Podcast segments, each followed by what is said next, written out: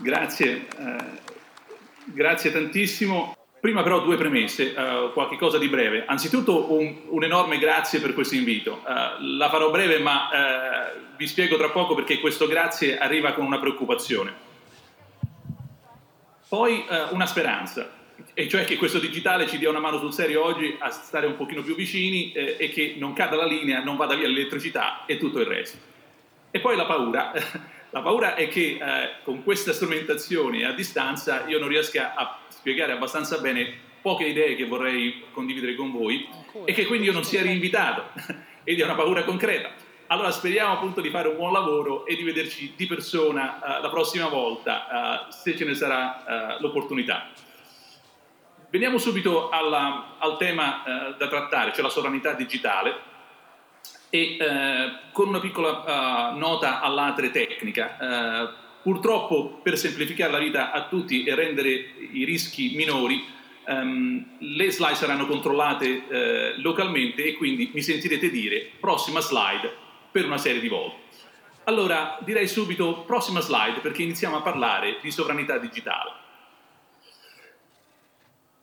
La sovranità digitale eh, è una cosa un po' complicata e quindi questa presentazione l'ho organizzata in quattro momenti, eh, abbiamo circa un 40-45 minuti insieme e in questa meno di un'ora vorrei coprire questi quattro temi.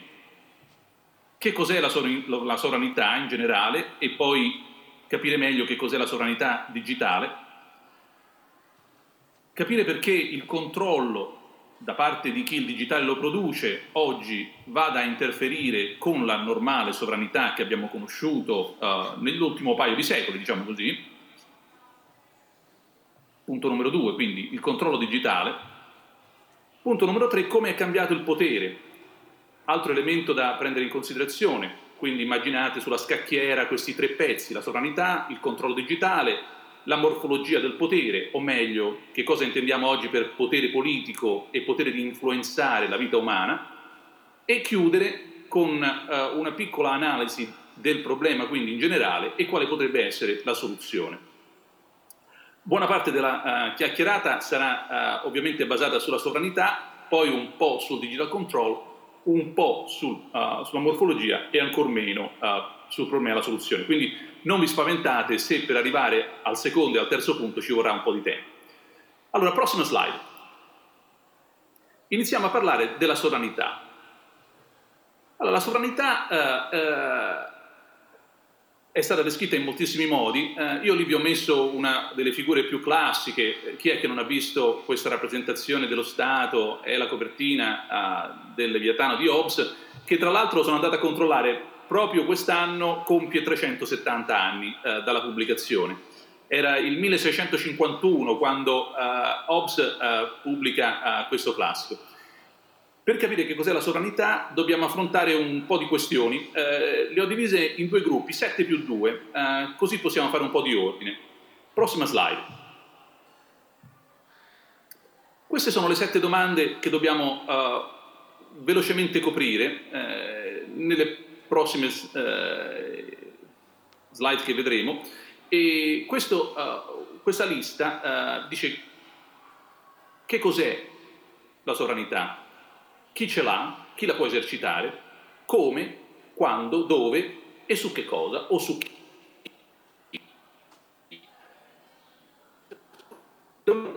Ho un minimo spazio adesso per fare chiarezza innanzitutto su di che stiamo parlando. Prossima slide. Dopo, l'abbiamo vista troppo bre- brevemente, torniamo indietro. Ecco, dopo eh, vedremo che differenza fa il digitale rispetto a queste sette domande. Come dire, va bene, questo che era un po' in salsa analogica, ma in salsa digitale, come cambia? E poi ancora successivamente, e allora? Ecco qui eh, quindi eh, la struttura del, della, della, presentazione eh, in termini di eh, argomenti le domande, che cosa uh, vuol dire fare tutto questo in versione digitale, che differenza fa e poi capire perché uh, c'è qualcosa che si può fare oggi nella società dell'informazione nel XXI secolo, dopo la rivoluzione digitale, su quello che è uno dei temi classici della, almeno della democrazia occidentale. Prossima slide.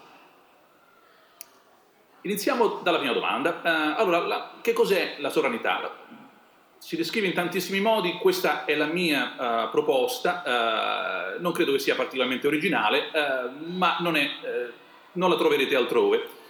E si compone di questi elementi. La sovranità è una forma di potere uno specifico tipo di potere che controlla, vedremo meglio tra poco che cosa e come, ed è legittima. Ecco, ogni elemento qui deve essere spiegato e quindi di nuovo uh, dovremo inoltrarci su questa domanda un pochino più a fondo. Prossima slide.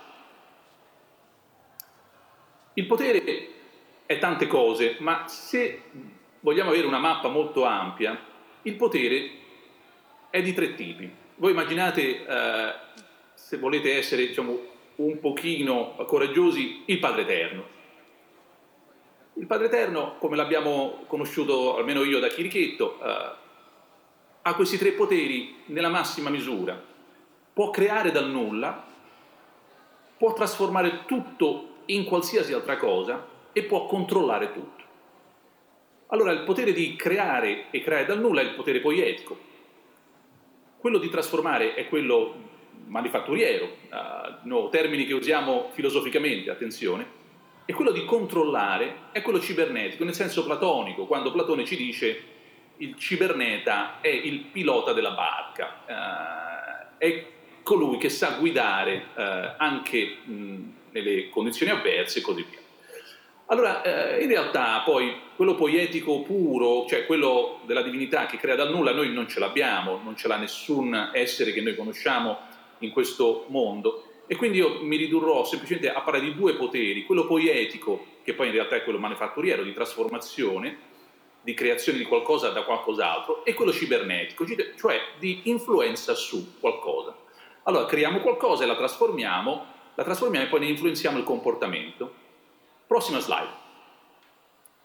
Una volta capito, ma in termini veramente molto semplici, perdonatemi, che cos'è il potere, ecco, la sovranità, intesa come potere, che tipo di potere è? È di tipo manifatturiero poietico o è di tipo cibernetico, cioè di controllo? È di controllo.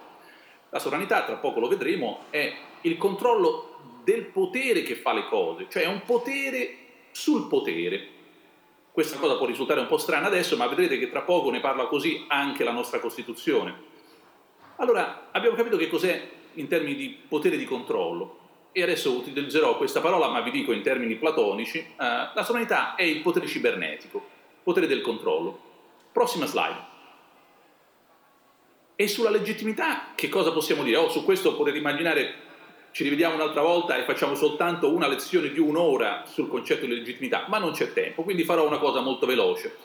La legittimità è una di quelle cose che ha avuto una trasformazione radicale negli ultimi secoli, senza che noi ce ne accorgessimo troppo, fa parte di tutti quei fenomeni che sono diventati intangibili anche alla nostra percezione, lo sono sempre stato, ma oggi ce ne accorgiamo.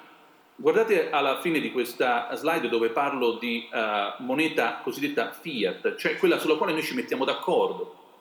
L'euro non è altro che un intangibile sul quale noi ci siamo messi d'accordo che funziona così e va bene.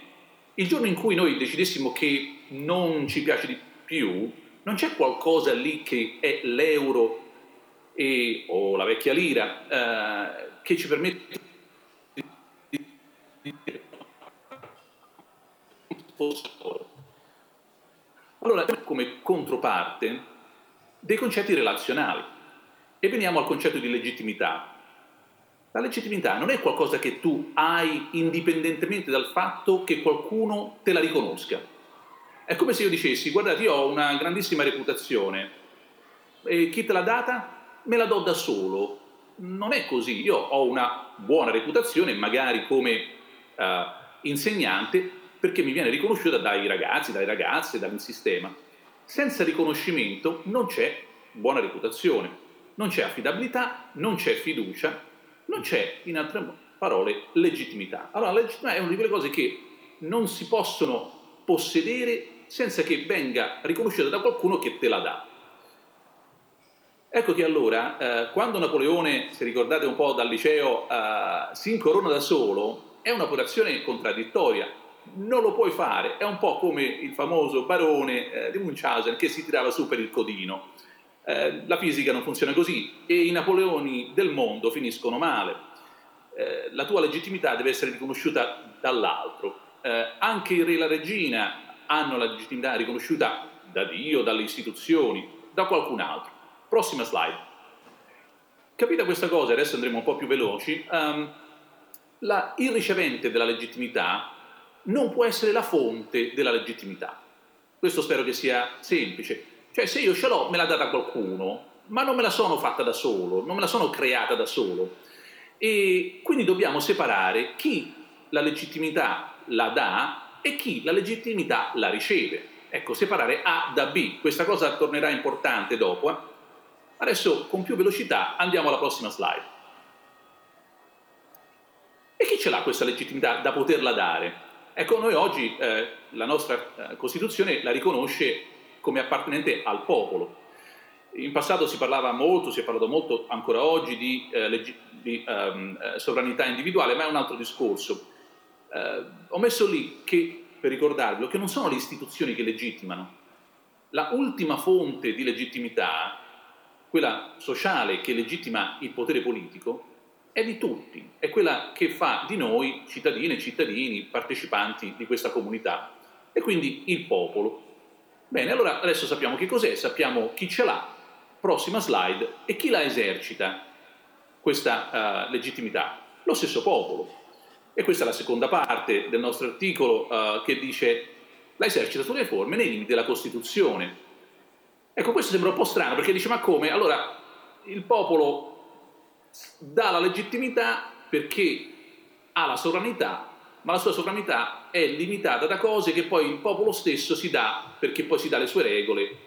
È un po' strano che tu sei un po', come dire, giocatore e arbitro non è proprio così. Eh, in realtà in questo dare e ricevere legittimità e avere dei limiti nel suo esercizio vuol dire riconoscere la pluralità di un individuo che non è singolo, non esiste il popolo, esistono tanti, tanti, tanti cittadini che formano il popolo e quindi in questa formazione, in questo venire a, a stare insieme, in questo socializzare, è lì che questa circolarità diventa virtuosa, ci mettiamo insieme, deleghiamo, controlliamo chi deleghiamo e esercitando questa legittimità che dà potere a chi governa, manteniamo la sovranità che possiamo sempre esercitare ritirando il potere di chi lo esercita ma non ce l'ha. A questo punto introduco una separazione che spero resterà con noi, la sovranità da un lato, la governance dall'altro. Semplifico brutalmente, chi il potere ce l'ha, non lo esercita e chi lo esercita non lo deve avere. Questo è il fondamento della democrazia. Quando le cose vanno male, chi ce l'ha lo usa e chi lo usa ce l'ha e si finisce in qualche dittatura, anche forse soltanto della democrazia in termini di maggioranza. Non è un buon sistema ed è quello che la nostra Costituzione cerca di evitare a tutti i costi. Prossima slide. Allora, eh, la legittimità di questo potere di controllo è chiara ed è quindi eh, la sovranità una sorta di potere sul potere, un metapotere, è il potere di controllare il potere politico. Detta in termini eh, un po' filosofici, ma che spero adesso siano eh, più comprensibili, la sovranità, intesa da un punto di vista politico, è la cibernetica che controlla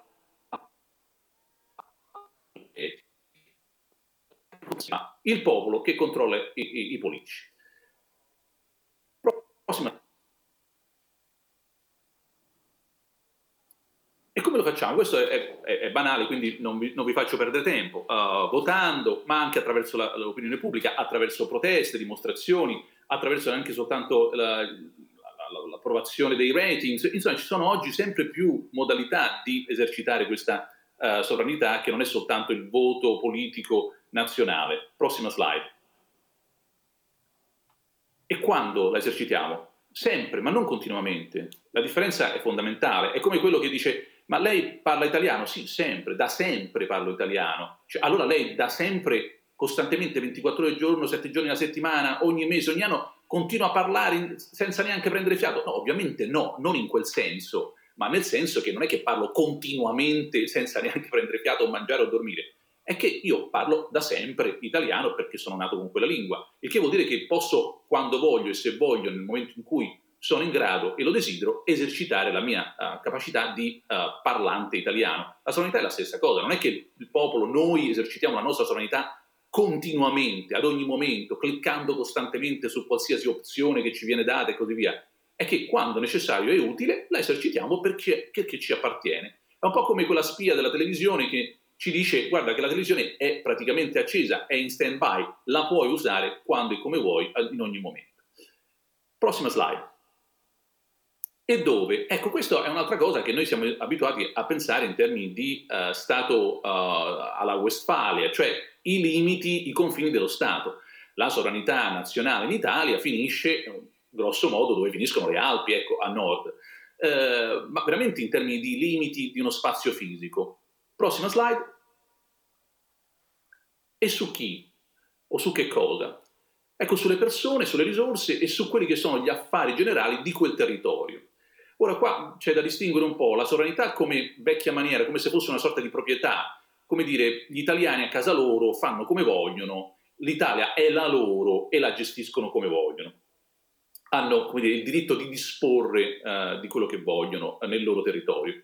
L'altra è quella invece che vede la, la legittimità della sovranità come una sorta di autonomia, cioè gli italiani si danno le regole che vogliono loro no, nella misura in cui le accettano e sono in grado di discuterne, dibatterne e così via.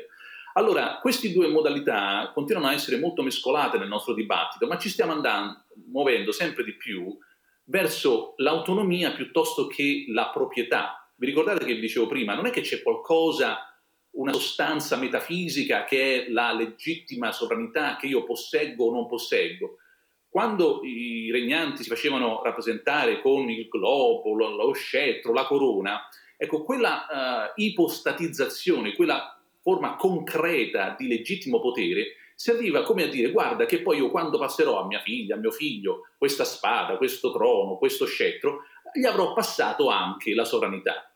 Siamo uh, diciamo, un po' cresciuti e ci siamo accorti che in realtà quelli sono simboli, ma dietro i quali non c'è un qualcosa che si muove di qua e di là, che io ti do e che mi riprendo.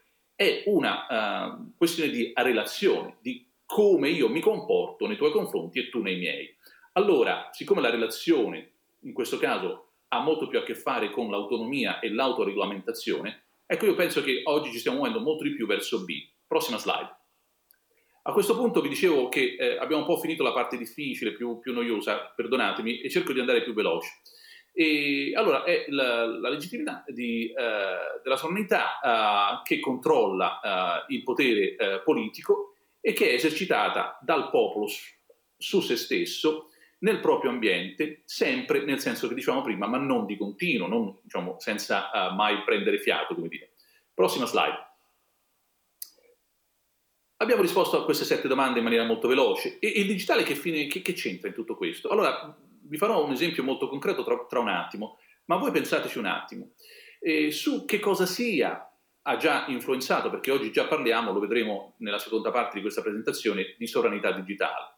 Chi ce l'ha anche qua? Chi controlla cosa? Lo sappiamo, oggi le grandi aziende controllano sfere della nostra vita, come ad esempio quello della salute, esempio che sta per arrivare. Quindi chi la può esercitare? Beh, sembra che al momento la possano esercitare anche le grandi aziende. Come? Attraverso la produzione del digitale, dell'infosfera, cioè creando gli ambienti in cui noi costantemente ogni giorno siamo uh, in questa on life uh, di cui già parlavamo prima. Dove? In ogni luogo, in ogni parte. E su che cosa e, e, su, e su chi? Ma su miliardi di persone e su miliardi di interazioni. Ecco che allora il digitale qua ricolora e reinterpreta un paio di secoli di dibattito sulla sovranità e il rapporto tra cittadino e Stato in maniera profonda. Vi farò adesso un, un piccolo esempio che spero sia molto concreto. Prossima slide. Il controllo digitale. Prossima slide.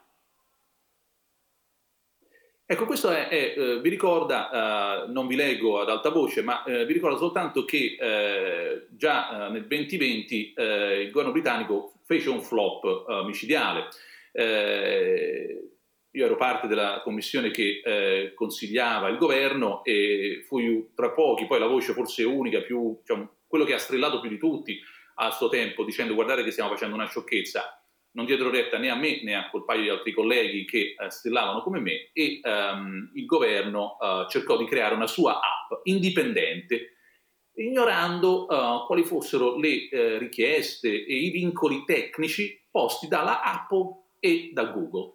Fu un flop, ovviamente, un uh, disastro del tutto completo. L'app venne presa e buttata nel secchio. Prossima slide. Ma perché? Perché, vi ricordo, l'app per il coronavirus doveva essere compatibile, deve ancora essere compatibile con quella infrastruttura, con quella piattaforma, deve avere quella modalità operativa e tu governo, tu nazione, tu sovranità eh, nazionale non controlli quella piattaforma e quindi ti devi adeguare. Quello che vi fa, sto facendo vedere qui non è una cosa misteriosa, e tra l'altro lo trovate anche su YouTube, era una presentazione appunto di un paio d'anni fa da parte della Apple di Google che spiegavano come funzionava il fatto che bisognava fare delle app compatibili con i loro um, sistemi operativi. La prossima slide vi fa vedere una di queste righe eh, in maniera macroscopica. Ve la lascio lì, forse è la riga più importante di questa presentazione. Google e Apple possono disabilitare il sistema su base regionale quando non è più necessario. Vi ricordate una delle domande? Chi controlla Google Apple? Dove? Su base regionale in tutto il mondo. Quando? Quando vogliono. Questa è la vera sovranità digitale. Fai come vuoi, quando vuoi, dove vuoi, su chi vuoi. Diciamo che quando Hobbes scriveva il Leviatano, ecco, stava vicino a quest'idea di sovranità veramente potente. Questo non ci piace, non va bene, non è una buona situazione, dobbiamo uscirne, ma al momento è quello in cui noi ci troviamo. Prossima slide. Allora, eh, la Apple e Google hanno cambiato eh, il, il, comportamento dei governi. Eh, la Germania, la Francia, eh, l'Italia già c'era arrivata, la Gran Bretagna optò tu collo molto dopo, sbagliando, ma poi dovendosi comunque assoggettare forche caudine, si, dare, si sarebbe detto al liceo, e si sono dovuti adeguare a quello che era sostanzialmente eh, la richiesta da parte dell'Apple e del Google. Neanche poi, devo dire, con grande cattiveria da parte delle aziende, ci mancherebbe ma una situazione in cui la sovranità chiaramente si è spostata altrove, in un contesto fondamentale che è quello della salute. Prossima slide. E com'è allora che questo è, è avvenuto? Come siamo finiti in questa situazione? Abbiamo visto che cos'è la sovranità in, a grandi linee e che cosa è successo in un caso particolare, ma molto importante, salute, coronavirus, pandemia, eh, strumento per combattere eh, il virus sovranità che viene riconosciuta alle aziende e non è esercitata dallo Stato. Come ci siamo arrivati? Prossima slide. Qui andrò molto veloce, ma voi immaginate che Alice sia informata, la prendo un po' lontana, quando ha una domanda e una risposta. Qual è la capitale della Francia? Question. Più A, answer, risposta. Parigi, uguale, informazione. Parigi è la capitale della Francia. Dice, fin qui lo capirebbe un bambino. Prossima slide. Alice è incerta quando ha la domanda ma non ha la risposta. Se non ha risposta, non sa, ad esempio, qual è la, la, se Berlino era o non era la capitale della Germania nel 1999, tanto per farne una. E allora è incerta. Prossima slide. Ovviamente è ignorante quando non ha neanche la domanda. Allora, per un'altra volta, in un altro contesto, ma considerate che tutta l'istruzione all'ignoranza, e cioè dal non sapere che ti dovresti porre certe domande, al capire che certe domande te le dovresti porre e magari poi da qualche parte trovi anche le risposte, ma le risposte magari le trovi su Wikipedia, ma la capacità di porti quelle domande, quella è la vera educazione. Ma questo per un'altra volta. Torniamo a noi, prossima slide. Quando Alice è incerta, cioè ha soltanto le domande, se tu controlli le domande, controlli Alice. Allora, oggi il potere che esercitiamo su Alice e Bob, eh, Renzo e Lucia è non tanto il controllo sulle risposte, ma il controllo sulle domande. Quali domande ti puoi porre? Chi può porre queste domande? In che modalità? Come faciliti certe domande piuttosto che altre? poi le risposte in realtà non costano più nulla. Allora cominciamo già a vedere che in società avanzate il potere politico oggi che sta dietro a tutto quello che avviene non è il controllo delle cose o il controllo sulla produzione delle cose, come si diceva in tempi appunto un po' marxisti, eh, il controllo sulla, de, dei mezzi di produzione. Non è più così. In realtà chi controlla è chi controlla non i mezzi di produzione, neppure le informazioni sui mezzi di produzione, ma sulle domande che producono l'informazione, sui mezzi di produzione che poi influenzano la politica. Insomma, abbiamo fatto quattro passi indietro. Oggi Amazon è potentissima e non è che produca alcunché, ma permette di fare certe domande e quindi ricevere certe risposte. Lo stesso si può dire appunto dei soliti Google, Facebook e così via. Prossima slide. Allora, il potere in una società dell'informazione matura non è soltanto sulle cose o sull'informazione sulle cose, ma sull'incertezza. Incertezza che vi ho definito prima in termini di avere le domande ma non avere le risposte. Cioè chi ti permette di avere certe domande in certe modalità, in certi tempi, in certi luoghi, lui o lei, loro hanno veramente il potere ultimo per poi no, arrivare a tutta la cascata. Prossima slide. E allora qui, eh, siccome eh, stiamo parlando appunto di potere e di controllo sociopolitico, cioè dell'influenza sulle persone, vi ricordate, abbiamo parlato di quei tre tipi di potere, quello uh, creativo dal nulla, poi etico o manufatturiero, trasformazione di qualcosa in qualcos'altro, o quello cibernetico, influenza sul comportamento. Oggi uh, la creazione e il controllo delle cose, delle informazioni sulle cose, è sempre enormemente potente, ma non è più quello di una volta. Se voi pensate all'Italia in cui la Fiat, producendo automobili e molte altre cose, aveva un potere enorme di influenza sulla politica, ecco, quello è un Novecento che abbiamo lasciato dietro. Oggi non è la Fiat o chi per loro uh, ad avere il vero potere di influenza sulla politica, ma ben altri. Questi ben altri, prossima slide, sono coloro che gestiscono l'incertezza. Allora, per dirla con uh, un po' alla, alla Orwell, uh, vi ricordate presente, futuro, passato? Ecco, riformulando quella frase, quelli che controllano le domande danno forma alle risposte e chi dà forma alle risposte controlla la realtà guardate che uh, poi scappano i morti se tu non fai attenzione e dai a qualcuno come Trump la possibilità di dire certe cose eh, in certi luoghi. Se tu gli permetti di porre certe domande e quindi di ricevere certe risposte, sei anche poi responsabile di quello che succede quando le cose vanno storte. Allora, prossima slide. Per sintetizzare, la morfologia del potere oggi è la morfologia dell'incertezza. Queste sono frasi un po' a effetto che i filosofastri, ai quali io spero di non appartenere, vi buttano lì pensando no, di fare impressioni, cioè hai visto quanto è furbo questo, ma non è così, io spero di aver spiegato come ci siamo arrivati. Ecco, se per caso questa cosa non è chiara, riprendetevela però con me e non con la, con la filosofia. Il potere si esercita quindi su quali questioni possono essere poste, come, da chi, in che misura, in che maniera, e quindi quali risposte si possono ricevere, e allora molte questioni che noi oggi affrontiamo, trasparenza, privacy, uh, diritto all'oblio, uh, libertà di uh, parola, diritti d'autore, eccetera, fanno parte di questa gestione del potere. Se voi diciamo, mi concedete questo punto, allora molte cose adesso diventano, a mio avviso, più chiare. Prossima slide.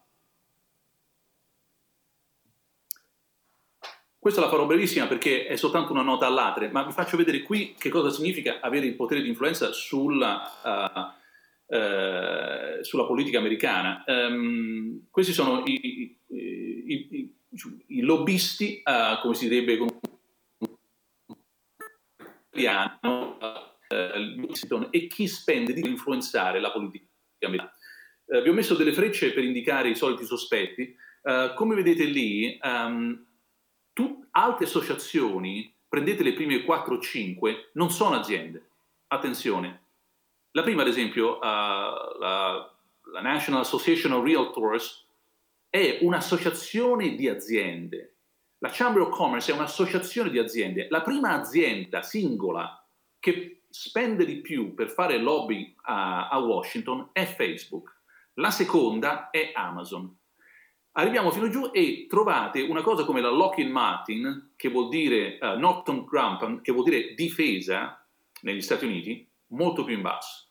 Ecco, spero che questi dati vi rendano in maniera brutalmente concreta cosa significa oggi avere il potere dalla propria parte. Perché la morfologia dell'incertezza è questo e vuol dire avere di gran lunga molta più influenza di quanto non abbia neppure l'industria militare su Washington. Prossima slide, chiudiamo questa nota all'atere. Allora, che succede? Che prima o poi qualcuno se ne accorge. Ah, questo è quello che è successo, ad esempio, il 29 luglio del 2020 eh, c'è stata una commissione che ha chiamato i soliti sospetti, Amazon, Apple, Google, Facebook, e grosso modo gli ha detto, ragazzi, ma qui che cosa stiamo facendo? Ve la cito questa cosa mentre intanto la leggete eh, sulle, eh, sulla slide, perché non è un governo strano, di qualche paese strano, di qualche estrema sinistra strana che dice ma queste aziende hanno preso troppo potere. Questo è la legislazione, la legislatura americana. Allora, eh, vi ho segnalato, nelle prossime slide andremo velocemente perché voglio tanto raccogliere, prossima slide, un paio di note. Questo è il discorso fatto all'apertura dal, uh, dal Presidente della Commissione. In giallo vedete alcune battute che non sono di qualche ehm, diciamo, uh, vetero marxista d'altri tempi, un po' sessantottino. Ecco. Uh, ve le leggo ad alta voce perché uh, il potere economico così concentrato porta a un politico politico concentrato. Oppure noi dobbiamo governarci da soli, oppure lasciamo che questi ci governino come dei monopoli privati. Prossima slide. E ancora, guardate che questi mercati così concentrati, eh, questo politico, potere politico così concentrato, sono incompatibili con gli ideali democratici. E poi alla fine questi signori rappresentano il potere di governi privati.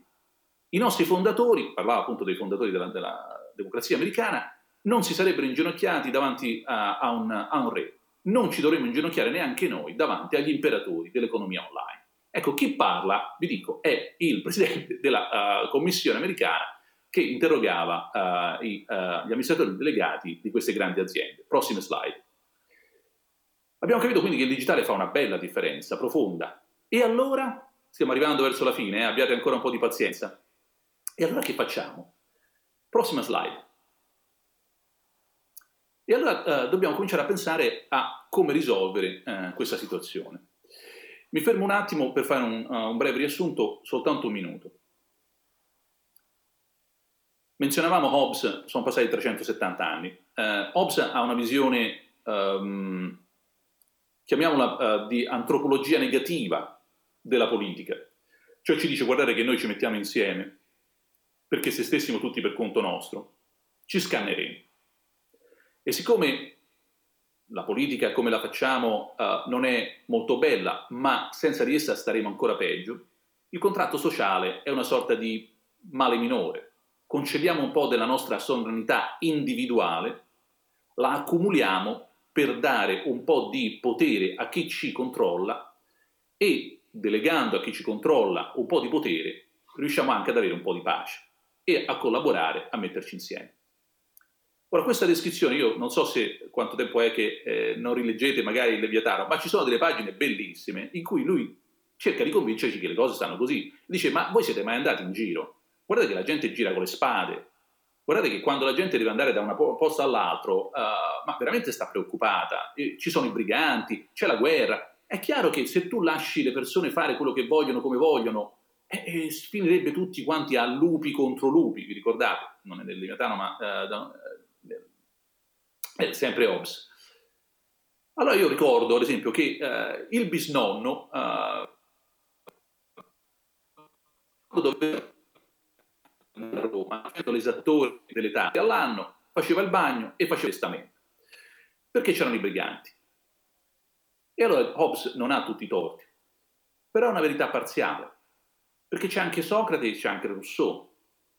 Cioè c'è anche la parte in cui che, che ci dice, guardate che noi ci mettiamo insieme anche perché per fare certe cose da soli non siamo in grado. Se io devo costruire un muro, una strada, ehm, magari arginare un fiume, eh, oppure dividere anche su tanti compiti, io faccio questo e tu fai qualche altra cosa, l'unione fa la forza. Ed è l'altra faccia della medaglia. Non è soltanto l'antropologia negativa di Hobbes, ma è anche l'antropologia positiva di Socrate. E allora adesso arriviamo, uh, purtroppo la nostra filosofia politica, ma anche la nostra etica, ha dietro due antropologie, nessuna delle quali dire, eh, ci descrive in maniera eh, molto gentile. Perché noi facciamo degli errori etici, politici, sociali? O perché, come dice Hobbes, siamo intelligenti ma cattivi e quindi ci mettiamo d'accordo, ma se lasciati a noi stessi, intelligenti e cattivi, ci rovineremo con le mani nostre? Oppure, come dice Socrate, perché siamo buoni ma stupidi e quindi non capiamo quello che dovremmo fare, quello che sarebbe il bene per noi e vorremmo farlo se soltanto lo capissimo. Allora, in un caso la politica serve a irreggimentare la cattiveria umana e a fare del suo meglio con la sua intelligenza. Nell'altro caso, invece, socratico, eh, in realtà serve l'educazione, la pedagogia, per far sì che i buoni capiscano che cosa è bene per loro. Io ho sempre avuto l'impressione che tutti e due avessero ragione, cioè che ciascuno di noi, un po' come, diciamo così, platonicamente cavallo nero e cavallo bianco, ma siamo tutte e due. L'umanità è un po' stupida ed è un po' intelligente, è un po' buona, è un po' cattiva. Allora vi ricordo tutto questo per sottolineare che um, anche queste aziende e anche il potere uh, politico dello Stato contiene queste due antropologie. C'è l'antropologia socratica e quella obesiana. Uh, c'è quella che ci dice che siamo buoni ma stupidi e quella che ci dice che siamo intelligenti ma cattivi. E in realtà noi siamo un cocktail di tutto questo. Vuol dire che l'intelligenza può prevalere insieme alla bontà contro la stupidità e contro la cattiveria. Per far questo bisogna capire il problema e trovare una soluzione. E arriviamo un po' alla fine della mia presentazione. Prossima slide. Il problema, purtroppo, non per oggi perché non abbiamo tempo purtroppo, ma è un po' più ampio. E come sempre eh, ai filosofi diciamo, piace restare sui problemi e ogni tanto ti accorgi anche che sono diciamo, più ampi di quanto non avessi già visto. Io fin qui vi ho raccontato in maniera molto veloce eh, quattro cose su che cos'è la sovranità, perché la sovranità oggi eh, è eh, fortemente sfidata dal digitale e come mai eh, questa sfida del digitale ehm, abbia la potenza e l'intensità che gli riconosciamo, come ci siamo arrivati, grosso modo. E quindi sovranità, sovranità digitale e eh, potere eh, in termini di controllo dell'incertezza. Purtroppo la cosa va mano nella mano con un altro problema e i due credo si possano entrambi catalogare come problemi di populismo. Il vecchio populismo, vi dicevo quasi mezz'ora fa, ricordatevi questa distinzione, la riutilizzeremo alla fine della presentazione. Vi ricordate quando vi ho detto, guardate che è importante la sovranità da un lato, la governance dall'altro. Quando la nostra Costituzione dice che la sovranità è del popolo, e la esercita nei limiti, nella misura, eccetera, della Costituzione, non dice il popolo governa, dice che il popolo delega e può anche ritirare la delega, eccetera, eccetera, a chi governa. E chi governa la sovranità non ce l'ha, non è la sua. Non può esercitare il potere come se fosse una cosa di cui si è ormai impadronito, come se io avessi acquistato un paio di scarpe, le scarpe sono mie e quindi, in versione alla John Locke, posso esercitare il diritto di esclusione e di unico utilizzo perché le ho acquistate. Il potere legittimo è un potere che viene sempre e comunque no, reso, ritornato, ridato a chi te lo ha dato all'inizio, elezioni e così via. Ecco, questa separazione tra sovranità e governance io credo che sia la definizione della democrazia e che quindi la definizione della democrazia non sia né in termini di valori né in termini di procedure, ma di fondamentale distinzione ontologica, separazione tra questi due elementi. Lì dove questa separazione avviene abbiamo l'inizio della democrazia. Senza questa separazione non ci sono né valori né il dibattito, la democrazia che tenga comunque una dittatura di uno o di molti. Che cos'è che fa il populismo? Il populismo cerca esattamente di ri incollare malamente questa distinzione. Cioè il populista ti dice, ma guarda che il popolo deve governare. È il popolo che esprime la sua voce in, voce, in versione diretta e subito, avendo la sovranità, governa ed essendo governante ha la sovranità. Ecco, questa forma di populismo, eh, che poi troviamo in varie versioni, poi finisce per scadere dalla sovranità al sovranismo. Perché è un problema? Perché vi dicevo che questa separazione sta alla base poi della risoluzione dei conflitti. Se io sono quello che ha il potere e lo gestisce e se lo gestisce ce l'ha, me ne posso infischiare di qualsiasi conflitto che vada o non vada d'accordo col mio esercizio del potere. Se invece chi la sovranità ce l'ha, ma il potere politico viene dato a qualcun altro da esercitare e può essere ripreso, allora non c'è nulla fuori dalla democrazia che sia un conflitto esterno, giusto per entrare un po' così, con frasi un po' ad effetto, scusatemi, ma la democrazia è quel sistema politico che non ha esternalità. Non c'è un conflitto politico fuori dal conflitto democratico.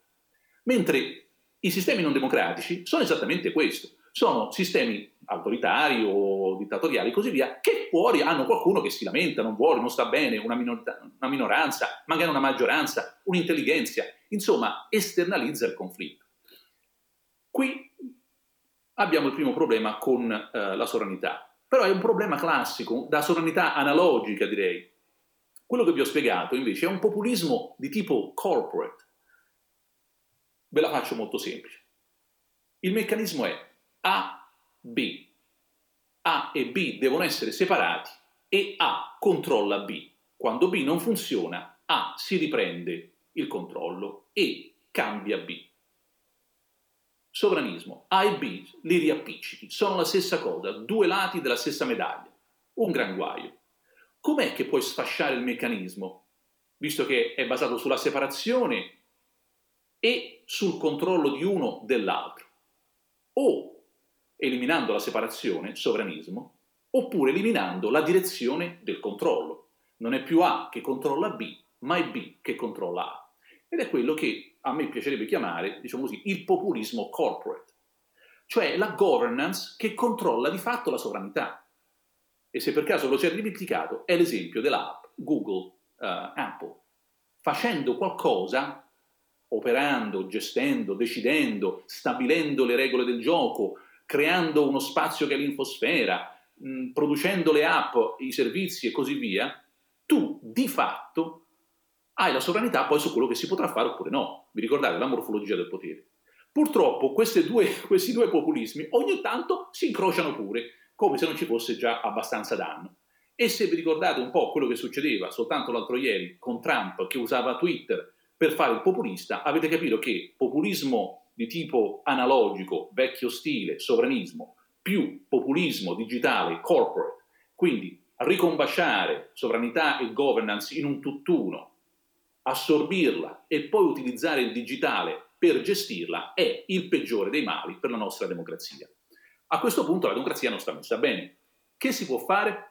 E così chiudiamo diciamo, con uh, le prossime slide perché si può fare qualcosa. La soluzione è mantenere separata la, la sovranità dalla governance, ma assicurarsi che funzioni. Io non posso avere semplicemente una, una separazione che poi non riesce a funzionare. Che vuol dire che non riesce a funzionare? Noi in Italia lo sappiamo benissimo. Vuol dire che tu non riesci a governare. Cioè che separi sì chi il potere ce l'ha da chi lo gestisce, ma poi chi lo gestisce non riesce ad esercitarlo. E allora come fai a ricombaciare questa cosa che deve essere separata ma con un ponte? Attraverso il consenso. Cioè la costruzione del consenso fatto bene vuol dire mantenere la distinzione pur nel legame tra sovranità e governance. Il che vuol dire avere una politica che è molto più, utilizzando una parola in inglese purtroppo che noi traduciamo male in italiano, molta più accountability. Cioè io, popolo, lo devo vedere che cosa fai, devo essere in grado di tener conto di quello che fai, tu mi devi dar conto di quello che fai e se le cose poi non funzionano devo essere in grado di cambiarti velocemente alle prossime elezioni, magari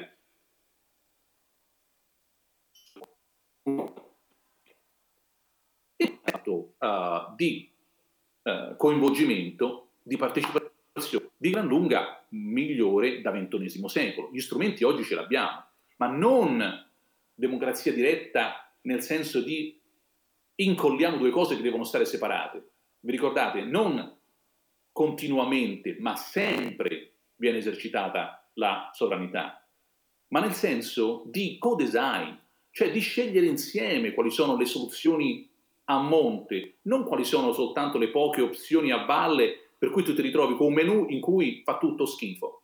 E quindi da un menu in cui tutto fa schifo, dice ma ti abbiamo dato una scelta, sì ma a me non piace nulla, né A, né B, né C, né D e né nient'altro.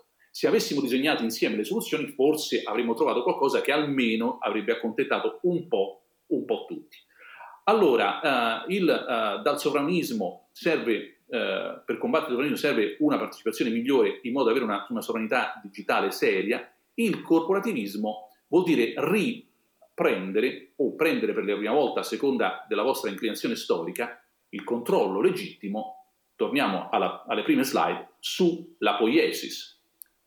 Faccio una pausa breve, siamo arrivati. Prossima slide. Vi ricordate, dicevo, il potere. C'è un potere che è il potere sulle cose, di creare, trasformare, poiesis, e c'è un potere sul comportamento delle cose, che cosa fanno e cosa non fanno, fino a che punto possono farlo. Questi due poteri vanno mano nella mano, ma c'è chi ne ha più uno, più l'altro, ovviamente eh, il Padre Eterno ha tutti e due al massimo grado. Allora dobbiamo assicurarci che la cibernetica, nel senso platonico, cioè del controllo, quando è potere sul potere, controlli la poiesis, cioè chi fa cosa, come, quando, in che modo, eccetera, eccetera. Non viceversa, non che chi fa cosa, come, quando, eccetera, determini il controllo su come, in che direzione stiamo andando. Allora è ovviamente lo Stato, la, la popolazione che poi viene incarnata nello Stato che deve dire alle aziende in che direzione vorremmo andare come società, non viceversa. Questo vuol dire che nel caso della sovranità eh, digitale bisogna recuperare il controllo platonico cibernetico sul potere poietico. Questo non è un sogno da filosofo che non ha capito niente, eccetera, eccetera. No, vuol dire semplicemente avere delle buone leggi. Perché sono le leggi che danno i vincoli all'interno dei quali poi si sviluppa qualsiasi tecnologia, qualsiasi servizio, qualsiasi uh, tipo di infosfera che avremo in futuro. E l'Europa in questo caso, giusto per essere un po' ottimistici eh, e, e, parlare bene de, di questa nostra unione, è veramente eh, in uno stato di gran lunga avanzato. Vi ricordate il GDPR di cui si è parlato tanto, ma adesso c'è il Digital Services Act, il Digital Markets Act, l'AA Act. Queste sono tutte forme, cioè pilastri di una legislazione che sta pian pianino rimodellando la sovranità digitale sul controllo di chi fa cosa, come, quando, dove, eccetera, eccetera. Questa è una buona sovranità digitale. E come facciamo oggi a esercitarla?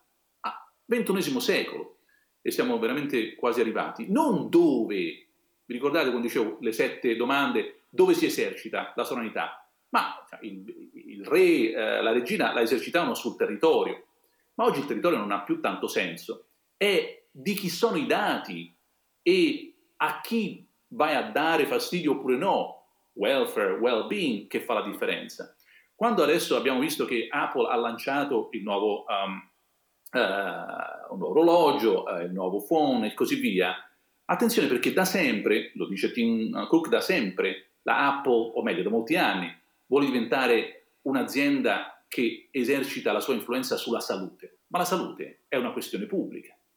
E allora in che modo noi permettiamo a un'azienda di fare cose meravigliose, ma sotto il controllo della popolazione che esercita la propria sovranità, con delle buone regole? e ormai i tempi della autoregolamentazione uh, sono passati. Servono delle buone regole che vengano adottate in maniera legittima, democratica e così via. Allora qui, uh, scherzando, eh, io mi aspetterei uh, domani o dopodomani un e-Health Act, non soltanto sul marketing digitale, non soltanto sui servizi, non soltanto sui dati, non soltanto sull'intelligenza artificiale, ma anche sulla nostra salute e così via. Prossima slide. Ecco, allora eh, diciamo, il messaggio finale, e, e siamo proprio eh, arrivati eh, all'ultimo, è che a me sembra che il futuro di una buona sovranità digitale sia il controllo legittimo e democratico dell'infosfera. È una fase un lunga e questi 45 mi auguro in maniera sufficientemente intellegibile. Prossima slide e mille grazie per la pazienza